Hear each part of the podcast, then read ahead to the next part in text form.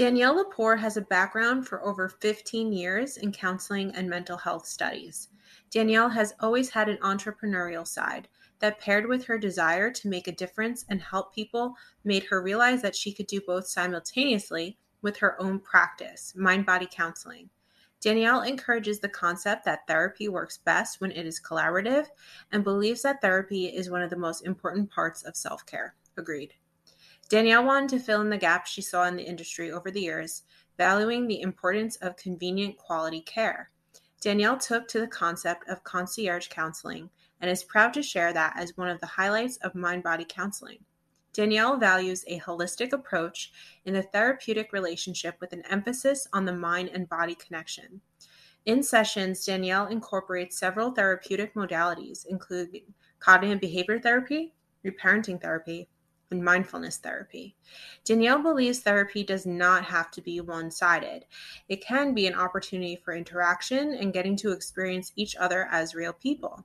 Danielle strives to help people overcome their anxiety and stress to find inner peace and healing. And on today's episode with Danielle, who I'm honored to introduce you to, we talk about mama's mental health during COVID, and inner child reparenting. It's a really good episode. You're not going to want to miss it. So please help me in introducing Danielle Lepore to today's show.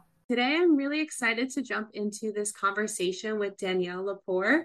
She is a licensed mental health counselor located in New York. Danielle, can you say hi to our audience today? Hi. Hi, Lauren. How are you? Great. It's awesome to have you, and I'm really thankful for your time. So I'm excited to talk about what we're going to be speaking on tonight, because I haven't really deep dived into these topics too much with anyone.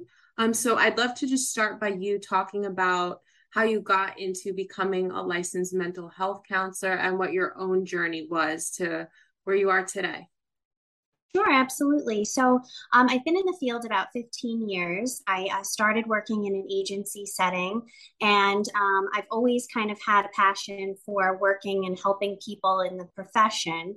And then as I kind of gravitated towards getting my master's degree, I found that I wanted to do something a little bit more, focused on direct connection. I felt like the administrative responsibilities in an agency setting kind of have you a little disconnected from people, that you can really actually see and help. So I had decided to look into private practice work, and I gravitated towards that a little bit, and I worked in a few different practices, and I really loved it. But I have to say, I've always had an entrepreneurial spirit. I had always wanted to kind of branch out on my own at some point, and had my own family and kind of put my career on hold a little bit. And then last year decided to open my practice during COVID. So that was, or I guess it was 2 years, almost 2 years now. So, that was definitely an interesting experience, but I felt like it was the right time. There was definitely a great need for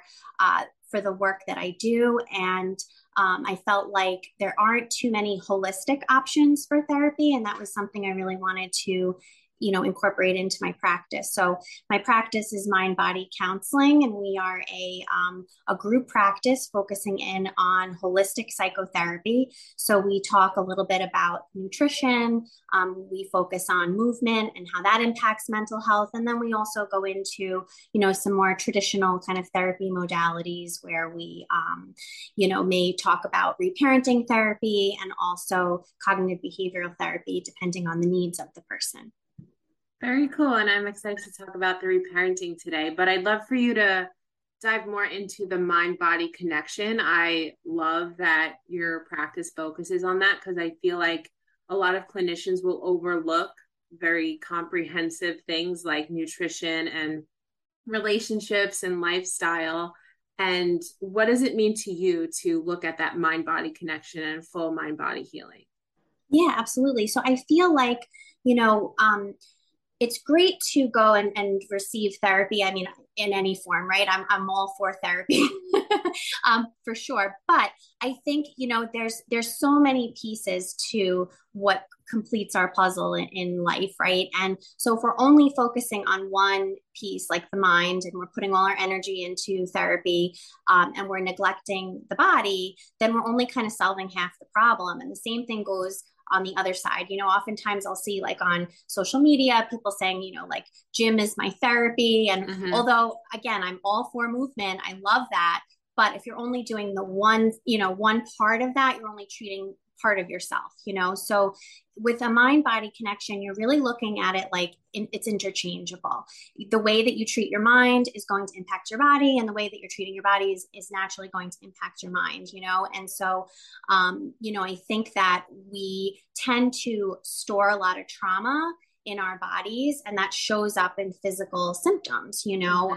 And oftentimes I think people don't even realize they have trauma stored in their body. Maybe they had an experience that came up for them and they kind of just glazed over it or thought it wasn't as impactful as maybe it really is. And it's there, you know, those types of things don't just kind of go away. You know, I like to kind of talk to clients a little bit about how trauma can be big events and trauma can also be small events. And I think, you know, a lot of times people look at trauma as kind of this, you know, the big events that we're familiar with, you know, when someone's experienced abuse or they've gone through, you know, a catastrophic event or something like that, where you can identify that that's trauma. But oftentimes trauma can be, you know, more commonly smaller events, like you had, you know, a divorce situation in your family growing up, and you never really coped with it. You know, it's really the inability to cope. Or you had, you know, a parent that had significant issues with anxiety, and now you're experiencing symptoms as an adult, you know? And so we kind of talk a little bit about how that those experiences imprint on you over time and ultimately result in some of the symptoms you might be experiencing, like anxiety, depression, you know, or even physical symptoms, muscle tension, headaches, migraines, gut health is a huge one, you know. So in sessions, we don't necessarily create like a nutrition plan for you, but we do talk about the significance that nutrition plays in your mental health, and, you know, how can you make small changes in your life to help heal some of those symptoms. Simple things like even just drinking water can help your mental health. You know, it's these little things that people maybe kind of glaze over or don't necessarily think are as significant. And that's kind of what we incorporate into sessions. That's so important. I really love that, because personally, as someone that's been in therapy for 15 years, I never found it super helpful, at least speaking for myself, to go somewhere and just talk for 45 minutes and then be like, okay, bye. Like, I loved when therapists gave me actionable steps that I could incorporate into my daily life, or even like a homework assignment, something that could make that tangible change happen. Absolutely. Yeah. I mean, I think that's definitely a big piece. And one thing that I, you know, again, try to kind of incorporate into sessions is that, you know, therapy shouldn't be one-sided. It really should be kind of an opportunity to interact with each other and get to know each other. And there's a relationship there that forms, you know, and it's really a beautiful thing. You know, it's something I really value in the relationships that I have with my clients. And I know the other therapists in the practice feel similarly that, you know, when you're able to kind of have a conversation and give feedback, and it's not that you're telling someone what to do, but you're more or less kind of guiding them and giving suggestions. Another, you know, thing that I try to do is have clients set intentions during sessions. So at the end of every session, you know, we will come up with an intention for them, whether I'm giving it to them if they're struggling with it, or they'll come up with one that they want to focus on, kind of based on the session. And what I like about that is, you know, ultimately, like you had mentioned, it kind of gives you somewhat of a homework assignment, but it's not necessarily to say, you know, and I always kind of preface this, I'm not going to be mad if someone doesn't do the work. You know, it's more about setting the intention to put it out there. You're more likely to do it, or to at least try to do it, you know, and if you don't get to it or you change your mind, it's not a big deal, but at least you made kind of that thought to try to make it happen, you know, or work through something during your week. That's beautiful. It's also very empowering too, because it gives them the agency to make that change alongside the support of the therapist. Absolutely. Yeah, for sure. Yeah. Circling back, you used the word trauma, which a lot of episodes on my podcast, we talk about overcoming and living with trauma.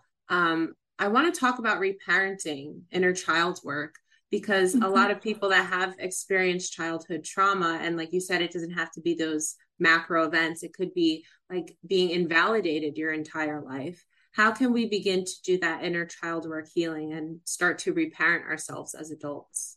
Yeah, absolutely. So reparenting therapy focuses in on, you know, meeting the unmet needs that maybe you had as a child. And I also think it's also if you've, you know, maybe you're an adult and you've lost touch with that inner child, you know, or you've kind of had maybe things in place and they're unmet for you now.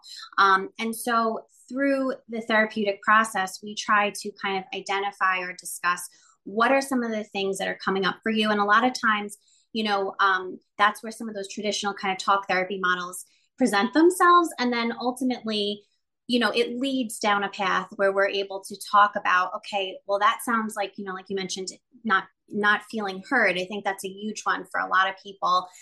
You know, I think at certain times in history, right, like that was the norm that children weren't heard. They were to be, you know, seen, but not heard. That's a big one. So I think, you know, when I start to hear that come up in session, the idea here is, okay, so now we know that you weren't heard as a child, and now maybe you're an adult and you don't feel heard at work or in your peer groups or by your partner.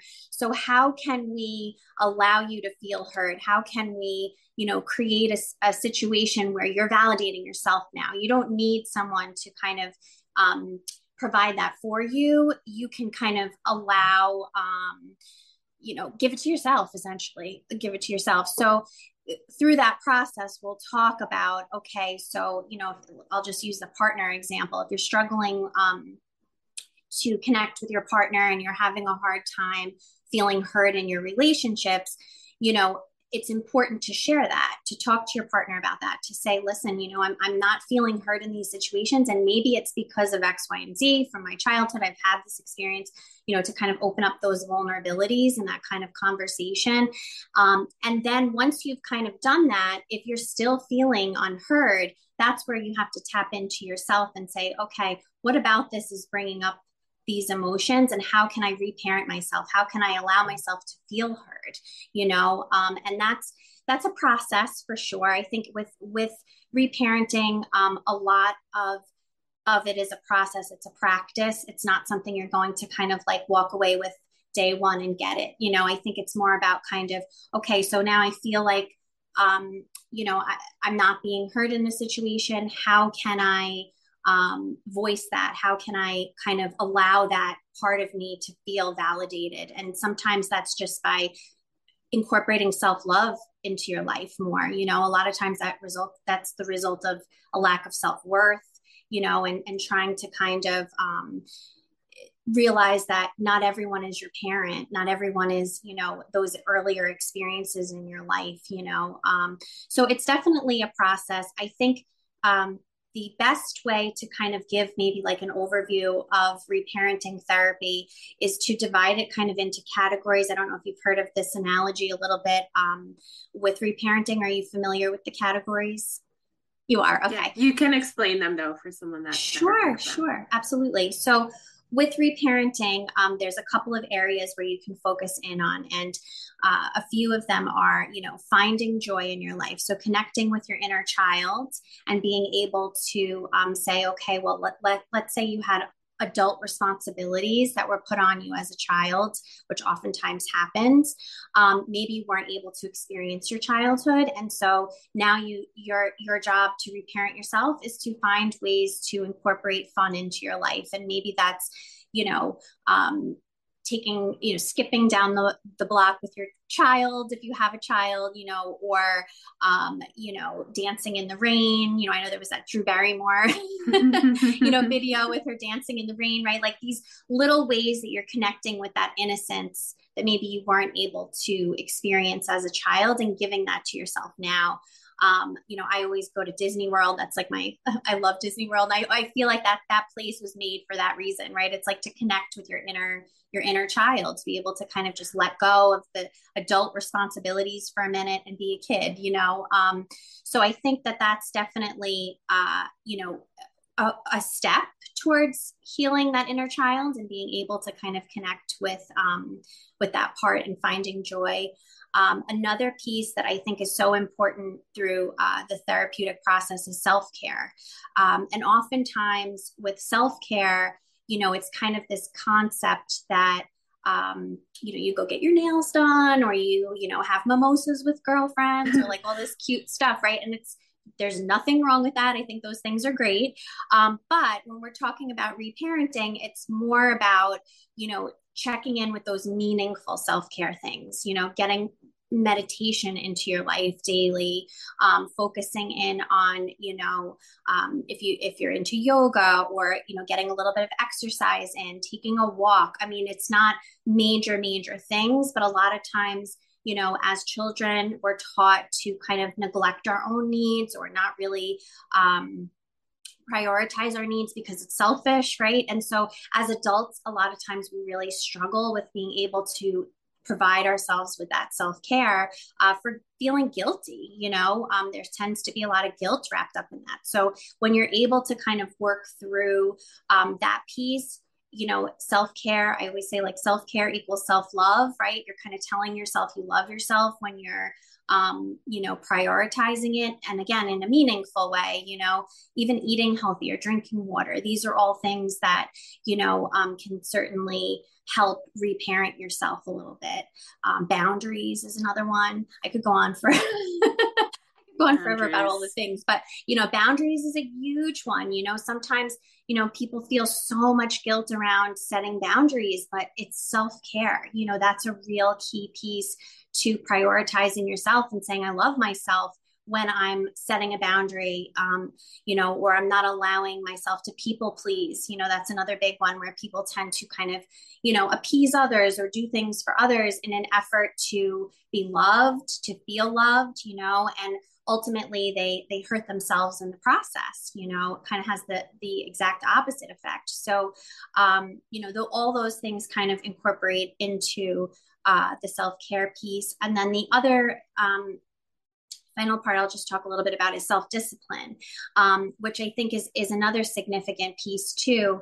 I feel like that's one where people tend to have either maybe lacked some of the discipline in their life earlier on in their years, where maybe they had a household, I'll just use an example, like no bedtime, as a child, or there was no, place to do homework. So they never prioritized homework, or, maybe it was a chaotic environment. They're moving a lot, right? So they don't have necessarily the discipline as a child that sets that foundation.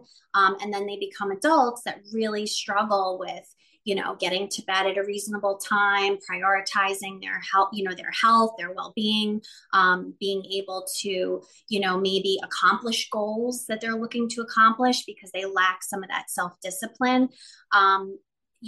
Or on the other side of it too, sometimes this is a place where people lose connection with that part of themselves. Maybe you're like, you had a rigid, household growing up where there were a lot of rules, a lot of regulations, and then you go to college and it's like a free for all, and we see that a lot at the practice too, college kids coming in where they're like, I don't know what to do. I'm failing all my classes and I'm really struggling here to kind of, figure out how to get to bed on time. I'm going to bed at 2 or 3 in the morning playing video games. These are the common things, that I think come up.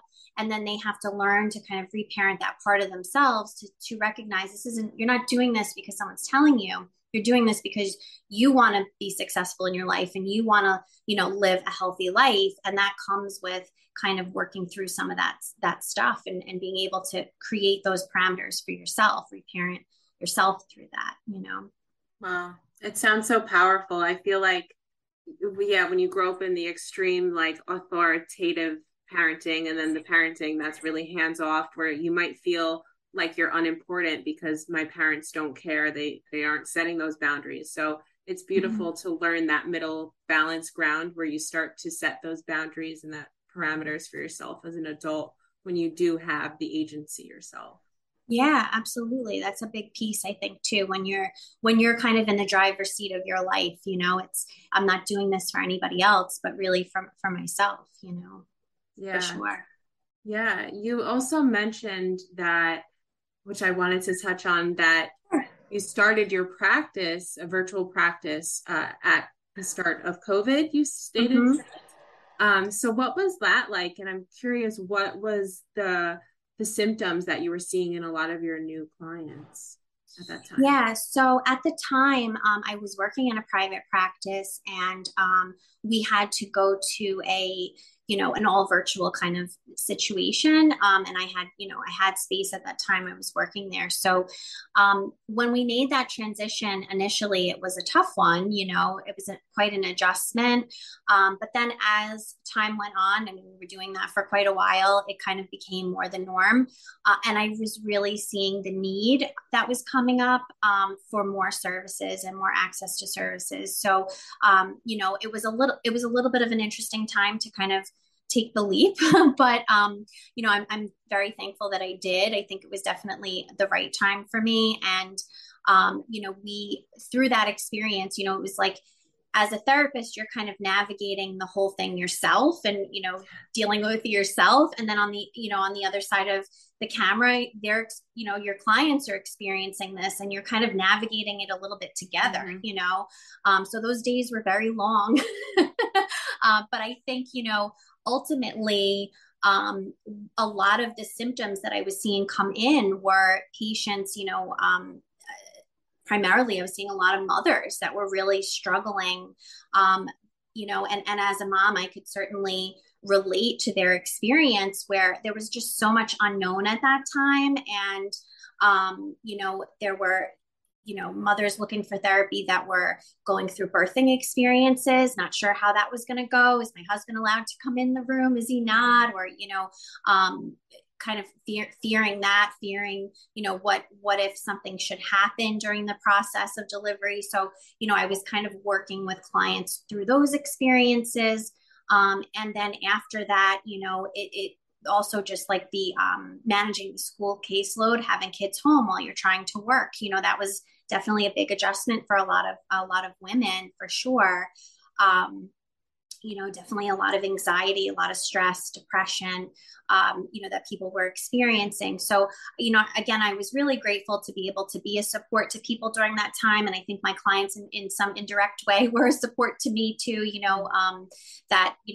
we're going to get through this, and we're going to be able to kind of get on the other side of it at some point, but I definitely think in some ways that kind of shaped my practice because we do have quite a few mothers that do come through. And I think that's definitely become a bit of a niche for us with Mind Body Counseling, where, we are able to help moms that are experiencing, stress and anxiety. The life work balance is a big piece. I think, through COVID, that's one thing that's definitely, in some ways, I think helped people realize or recognize that life work balance is so, so important, and a lot of people have transitioned to, working jobs at home as a result of that. And so it's really kind of changed, the whole dynamic of how therapy is given, and how people are living their lives ultimately. So it's definitely was an interesting experience for sure.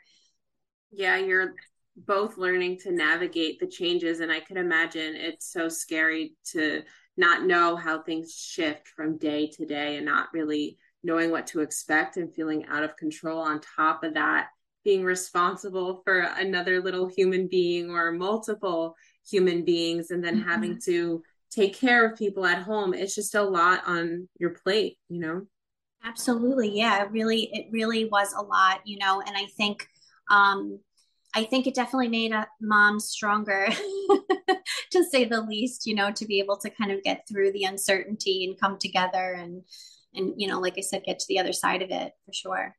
Yeah. Can you kind of touch on some of the limiting beliefs that a lot of moms hold about themselves and their own parenting, or what they feel worried about as a mother?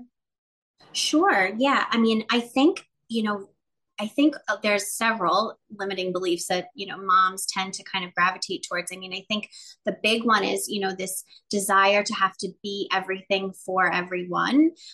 You know, it's like you want to be the best mom and be at all the functions and be able to do everything for your child and have them make sure they're clean and they're dressed right. And they're, you know, everything's perfect. Your house is clean, you know, all of these kind of unrealistic expectations. And then you're supposed to have a full-time job and be successful and, you know, move up and make money and, you know, have these really, really unrealistic expectations put on women, you know, and mothers especially, to kind of meet these standards. And I think, you know, a lot of mothers really struggle with the perfectionism piece, you know, and feeling judged or feeling like other mothers are thinking negatively about them if they're not, you know, keeping up or doing what everyone else is doing, you know. It's always interesting to hear about, you know, the kind of like the dichotomy. It's like if you're a stay-at-home mom, you're not doing enough because you should be out working. And if you're a working mom, well, you're neglecting your kids, you know, and it's like there's no kind of middle ground sometimes. So, you know, in sessions, I'll talk with moms about, you know, finding that balance in your life. And a lot of times, you know, you're not seeing what people are doing behind the scenes. Like if you're seeing a woman that's successful and has a family and doesn't seem stressed out, most likely she's got a team of people, a village behind her, helping her through those experiences. And a lot of times, you know, that's something we just overlook, you know, or don't think is part of the process because people don't want to even share about it. It's like there's like shame in it or something, you know, to say I have help with this or I have help with that, you know, when in reality, you know, that's an old concept that it takes a village to raise a family, you know what I mean? But it's something we've really kind of lost touch with. So I try to kind of, you know, bring those points up to moms that, you know, to have grace with, you know, to give yourself a little leeway here, right? Like you're doing so much for everyone and, you know, you're not supposed to do it all by yourself. That's not the way it's intended. And it's okay to lean on a village to help you through it, whatever that might look like, you know? So I try to offer up suggestions like barter with other moms, yeah. You know, if you don't have the money or the funds to hire a sitter, well then, you know what, work out a situation where I'll watch your child an hour, you watch mine an hour, or, you know, if you're in a situation where you can't afford to have a sitter, come and take care of the kids for a few minutes so you can get a little exercise in. Do that, you know, try to, you know, get up a little earlier before your kids get up and get that meditation time in for yourself, you know, finding ways, you know, kind of tying back to reparenting, you know, finding ways to incorporate that self-care into your life by leaning on and delegating out some of those responsibilities. Yeah, those are all really good suggestions. Thank you for sharing that. I've heard the bartering one before and I thought that's such a great idea. Like yeah. It's something so small, but that a lot of people, I guess, the asking for help must feel really scary and vulnerable for a lot of people because maybe there's an assumption that it makes you less strong. I'm not sure what the think that's definitely a big one for sure. And I think that's probably taps into deeper issues, you know, related to, you know, self-worth and validation, you know what I mean? If you're struggling with asking for help, you know, I always say kind of like, try to just practice it in small ways, you know, and it will get a little bit easier. It doesn't mean that you're not capable by asking for help, you know, it just means that you need a little help and that's what we're all here for, you know, and really what keeps the world going, you know, if we're all there for one another in some way. And I think, again, that's another thing with COVID too, that had really kind of been really impactful. You know, it was hearing those types of stories where people were leaning on each other to go run to the grocery store to help each other out, or, you know, I know like my neighbor here, we were both working from home, you know, and I would ask her, can you just like keep an eye on the kids in the yard for a minute so I can like take my calls, you know, like we had to work it out, you know, and I think that's definitely, you know, trying to let go of that fear of asking for help. It's a process. It's not an easy thing if you've been conditioned to kind of, you know, have to do it all. Yeah. For sure. And I think that being a mom is like the biggest superpower that I have so much. I'm not a mom myself, but I can't even begin to imagine on top of work. And if you're going to school as a mom and then you have children and a relationship, potentially if you have a husband. So it's like all of these, you have to play so many roles, and then taking time to have a breather and decompress. It's just, it's hard to kind of be everything for everyone at once. Yeah. Yeah. And then there's, I don't know if you like the standard thing I always hear is the mom guilt, then you're in one spot and you're feeling guilty for being there, wishing you were in the other spot. And then when you're in the other spot, you're wishing you were doing the other thing. It's like kind of like this lose-lose situation where you have to really kind of, I always say like, if I'm taking care of myself, how much better am I going to be to these little ones? That's what it's about, right? Like if I'm burnt out and I'm, doing so much for everyone all the time, that's going to show up as irritability. I'm going to be anxious. I'm going to be maybe depressed. I'm going to be really struggling, and I'm not going to be giving the best of myself to the kids, So I think, that's something I try to really bring home when the guilt comes in, is that, if you're taking some time for yourself every day, you may feel the guilt, and that's okay. Try to kind of let go of it and remind yourself that, you're doing this to show up even better for them. That's what it's really about, Yeah, because moms are so selfless that, all you think about is your child needs you, or your husband or your partner needs you. And we don't have the time to kind of just sit and give ourselves what we need. Right. Yeah. It's not as important for some reason, but it is. And that's, something I try to really kind of help moms see and realize, Yeah. To prioritize yourself just as much. Right. Yeah. Mm-hmm. And I guess my last question here is relationally, what have you heard mom saying about how being at home with the kids or the husband and everyone in the family together, how has that impacted romantic relationships?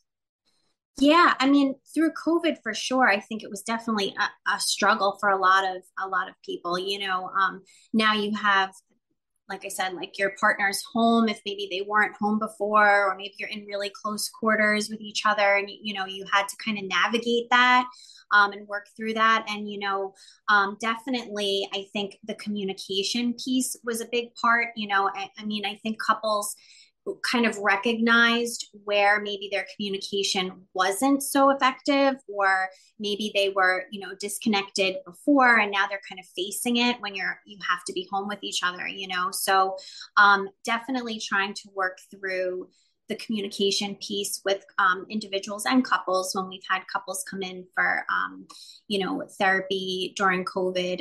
I think now, similarly, some of those same issues still manifest. It's just, now thankfully we've been able to kind of move a little bit forward from COVID, but it definitely, you see those themes and patterns kind of play out, I think,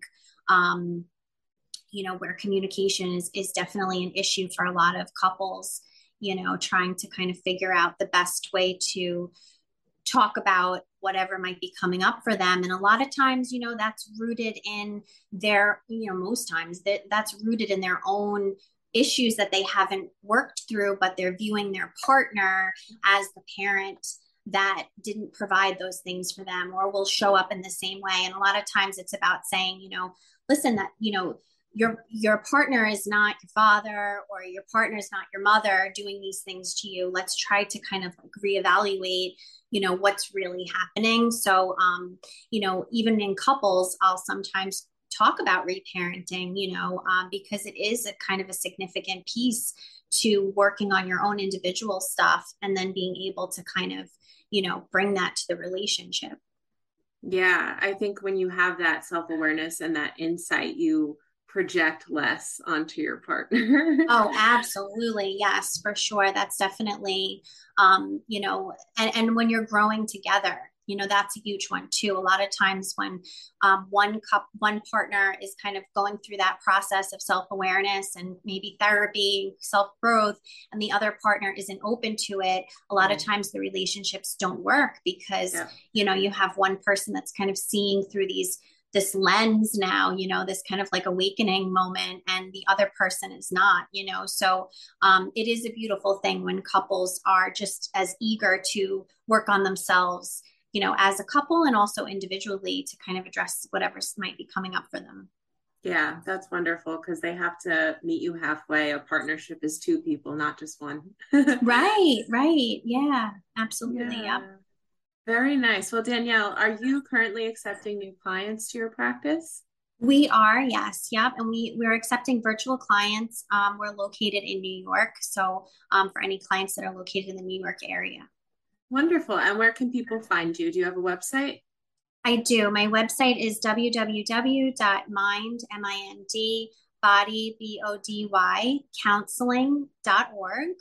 And I also have an Instagram page that's at mindbody_counselor, and a Facebook, Mind Body Counseling. Awesome. Thank you for plugging all those, and I'll be sure to put those in the show notes as well. I thank you so much. This was a really insightful conversation. I feel like I learned a lot, and I'm really happy that you got the time to come on and share your wisdom with our listeners today. Oh, thank you so much for having me. It's been a great experience.